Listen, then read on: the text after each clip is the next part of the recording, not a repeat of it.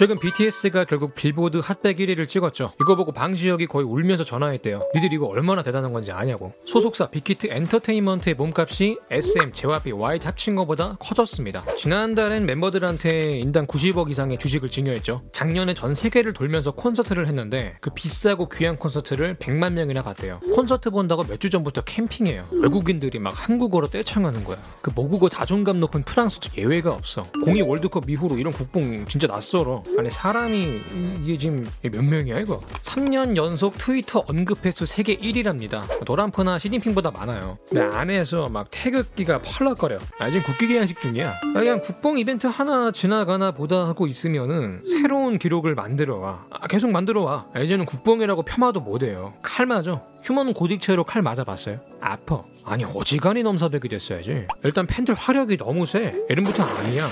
군대. 일단 돈이 많아. 멤버 생일이라고 뉴욕에 생일 축하 광고를 걸어요. 저 원래 기업들 광고 거는 데거든? 자선 사업도 엄청 해. 아예 팬덤에 기부만 하는 조직이 따로 있어요. 난 살면서 기부라고는 뭐 사랑의 열매랑 ALS 2,000원짜리밖에 안 해봤는데 결국에 중국도 아니고 일본에서 BTS 짝퉁이 나왔죠. 탄도 소년단이라고 멤버가 이제 트랭크스, 야모치? 야, 잠깐만 이거 그냥 드래곤볼인데? 사실 BTS도 처음 나왔을 때 이런 분위기 아니었거든요. 아 이름이 방탄소년단이 뭐야? 아 부, 북에서 왔어? 랩 몬스터는 뭐 잡으면 템 주나? 근데 이제 아무도 못 가죠. 대체 언제 이렇게 컸나요? 한국보다 미국에서 먼저 터지는 기현상이 일어났고 문화적 장벽이 너무 높아서 미국 진출보다 힘들다는 아랍 문화권에 굳게 닫힌 문까지 열었어요. 사우디 아미들이 전신을 가린 옷을 입고 BTS 열광하는 모습은 장관이었습니다. 많은 한국인들이 문화의 힘을 체험했을 거예요. 이런 현상이 나타나기까지의 과정과 원리가 이제서야 부랴부랴 연구가 되고 있는데 오늘 한번 시원하게 정리해드리겠습니다. iHeart Music Awards라고 중요한 시상식이 있어요. BTS가 후보에 올랐을 때 아미들이 저력을 보여줍니다. 계정당 하루에 50회만 투표할 수 있거든요. 50개 투표를 다 하면 계정을 새로 파서 또 해요. 하루 종일 이거를 투표 기간 60일 내내 합니다. 전 세계에서 이 화력을 이길 수 있는 팬덤이 현재로서는 없다고 생각하시면 됩니다. 특이한 건 이 중에 몇백 표가 북한에서 나왔대요. 또 구독자 1,500만 유튜버 릴리 싱이 윌 스미스한테 인터넷 예절을 가르치면서 이런 말을 해요. BTS를 욕하지 마라. 팬들이 널 끌어낼 것이다. 톱스타도 조심해야 되는 게 아미라는 거죠. 제일 먼저 BTS를 만든 기획사 빅히트 엔터의 상황을 봐야 돼요. 창업자 방시혁 대표가 원래 JYP 녹을 먹던 프로듀서였어요. 박진영한테 프로듀싱의 모든 걸 배웠다고 하죠. JYP 따라 미국 나가서 고생 많이 했답니다. 이분이 독립해서 차린 게 빅히트예요. 아, 처음으로 launching한 게 글램이란 걸그룹이었는데 멤버 다희 양이 대형 사고를 칩니다. 그 유명한 이병헌 씨 협박녀 사건 당사자예요. 이 사건 덕에 그룹이 해체되면서 빅히트는 몇 년 투자한 거 날립니다. 자금 사정이 썩 좋지 않은 중소 기획사였다는 거죠.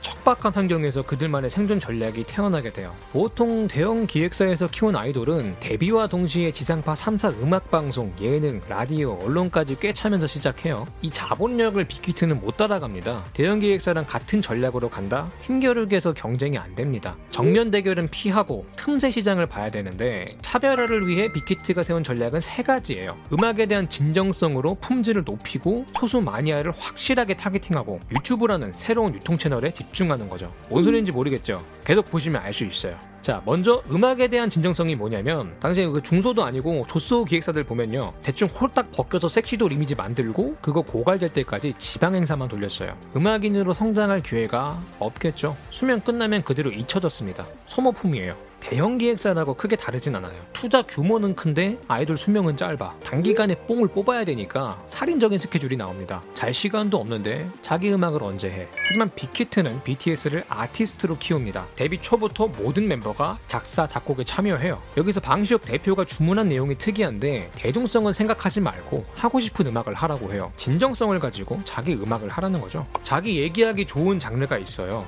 힙합이요. BTS는 원래 다듀 같은 힙합 그룹으로 기획됩니다. 멤버 모집할 때 거론됐던 후보들만 봐도 현재 진성 래퍼로 활약하고 있죠. 그러다 중간에 아이돌로 방향을 선회했지만 정체성은 여전히 힙합이었어요. 초기 음반은 80% 이상이 힙합이에요. 멤버 구성도 7명 중에 래퍼만 3명이고요. 나이도 어리고 이제 막 데뷔했는데 자기 음악이라고 해도 좀 어설펐겠죠. 하지만 이 시기에는 음악인으로 성장하는 양분이 됩니다. 훗날 K-팝을 공장형 아이돌이라고 폄하하던 미국 시장을 공략할 때 주요 한 무기가 되고요.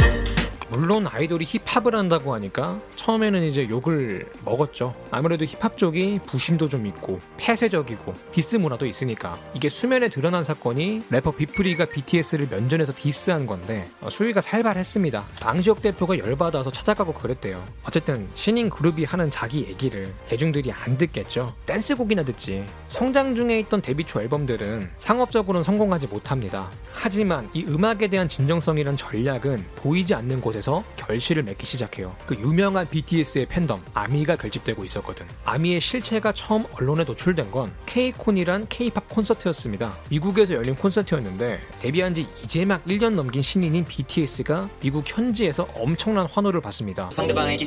제압해 결코 일반적이지 않은 기현상이었죠. 한국인도 잘 모르는 신인 그룹을 미국인들이 대체 어떻게 알았을까요? BTS가 무슨 미국을 targeting한 것도 아니거든요. 멤버 구성만 봐도 외국인 멤버도 없어요. 미국서 살다 온 멤버도 없습니다. 영어 음반을 발표한 것도 아니고요. 아니 한국어로 된 노래를 미국인들이 왜 듣냐고. 여기서 중요한 역할을 한 게 바로 유튜브입니다. BTS가 데뷔하던 시기랑 유튜브 급성장 시기가 겹쳐요. 대형 기획사들이 아직 유튜브는 신경 안 쓸 때, 지상파 같은 정통 매체에 집중할 때 그지였던 빅히트는 유튜브에 몰빵합니다. 해외 팬들 입장에서 한국 방송 보기가 쉬워? 아니 걔들이 올레 TV가 있어, 기가지니가 있어. 유튜브로 덕질하는 게 훨씬 편하거든요. Korean 아미들이 번역까지 싹 다 해주는데 K-팝을 접하는 경로의 80%가 유튜브랍니다. 새로운 유통 경로가 진입장벽을 낮춰준 거죠. 보통 비활동 기간에 탈덕이 발생하는데 BTS는 쉴 때도 일상이라던가 소통 영상, 연습 영상 같은 걸 계속 풀었어요. 여기에 전 세계 팬덤이 자발적으로 컨텐츠를 생산하고 공유하고 토론하면서 덕질의 깊이와 너비를 확장합니다. BTS 음반 전체가 하나의 세계관으로 연결되어 있어서 덕질할 때 깊이감이 또 상당하거든요. 어, 화려한 모습에 관심을 갖게 됐다가 멤버들의 인간적인 내면이나 순수한 인성, 철학, 삶에 대한 태도가 담긴 캐릭터에 공감하게 돼요. 이런 양질의 소통으로 끈끈한 유대가 생기고요. 반면 대형 기획사는 소통에 제약이 많아요. 얼굴 보고 입덕했다가 쉽게 탈덕하게 되는 거죠. 미국에서 factory idol이라고 하는 이유가 있어요. 원래 미국 팝에서 성공하려면 현지 매체의 push를 받아야 되거든요. 근데 BTS는 유튜브라는 신기술로 아미와 소통하고 유튜브 내 아미들의 열렬한 지지를 바탕으로 성공합니다. 시대가 변한 거죠. 아미의 화력으로 BTS가 유튜브 인기 영상, 빌보드 차트에 거듭해서 노출이 됩니다. 대중들의 눈에 띄기 시작해요. 이에 맞춰 대중적인 음반을 발표했고 제대로 시너지 효과가 터집니다. 미국 대중들은 반복되는 노출과 학습에 익으면서 K-팝에 대한 거부감을 지워가요. 이런 시대적인 흐름을 빠르게 캐치한 셀럽들, 유튜버들이 BTS를 언급하기 시작합니다. 특히 리액션 영상이 빵빵 터지면서 궁금해지는 거죠. 아니 BTS가 대체 뭔데?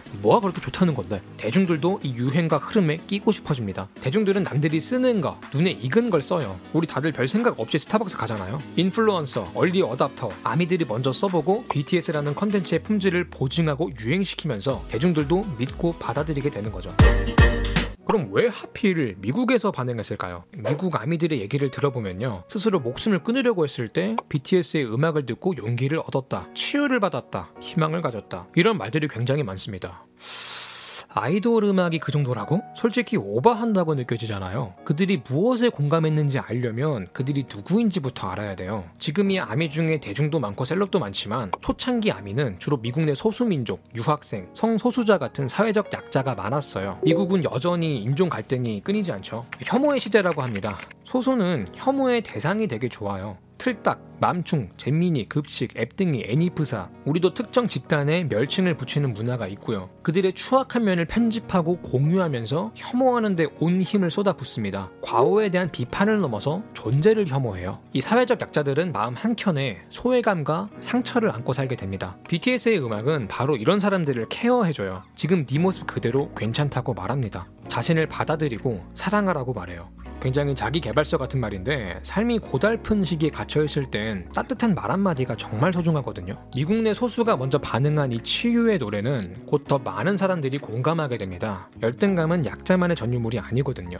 무한 경쟁의 시대잖아요. 잘난 놈 위에 더 잘난 놈이 있어요. 남들이 볼 땐 충분히 가진 사람도 열등감에서 자유롭지 못해요. 이게 인스타만 키면 단 3초 만에 전국에 잘 나가는 연놈들이 확인이 돼요. 내가 얼마나 초라한지도 낱낱이 드러나고요. 여기서 어떠한 시대적인 요구 기구가 발생합니다. 경쟁의 감옥에서 탈출하고 싶은 마음, 약자로서의 소외감을 위로받고 싶은 마음. BTS의 음악에 누구나 공감할 수 있다는 거죠. 이거를 방시혁 대표는 이렇게 표현해요. 소수를 향해 던진 메시지였지만 시대를 관통하는 보편적 메시지였다. 똑같은 위로라도 BTS의 말은 무게가 달랐어요. 나와 같은 약자라는 정체성에서 오는 동질감이 있거든요. BTS 역시 언더독으로 차별을 받았으니까 중소기획사라고 방송도 제대로 못 나오고 힙합 팬, 아이돌 팬 양쪽에서 무시하고 해외에서는 아시아 가수라고 차별 하고 이런 차별을 이겨내는 BTS를 보면서 희망과 용기를 얻게 되는 거죠. 원래 컨텐츠라는 게 어떠한 시대의 요구에 부합하는 울림을 줘야 되는데 BTS라는 컨텐츠가 그런 울림을 가지고 있다는 거죠. 이 BTS라는 현상은 진정성으로 축적한 팬덤을 기반으로 합니다. 이벤트성 인기가 아니라는 거예요. 빌보드 핫 100 1위는 도착이 아니라 새로운 국면이라는 건 자명합니다. 문화라는 게 참 재밌어요. 작은 나라에서 전 세계를 바꿀 수 있잖아요. 어, 이런 현상을 동시대에 볼 수 있다는 게 굉장히 많은 영감을 주는 것 같아요.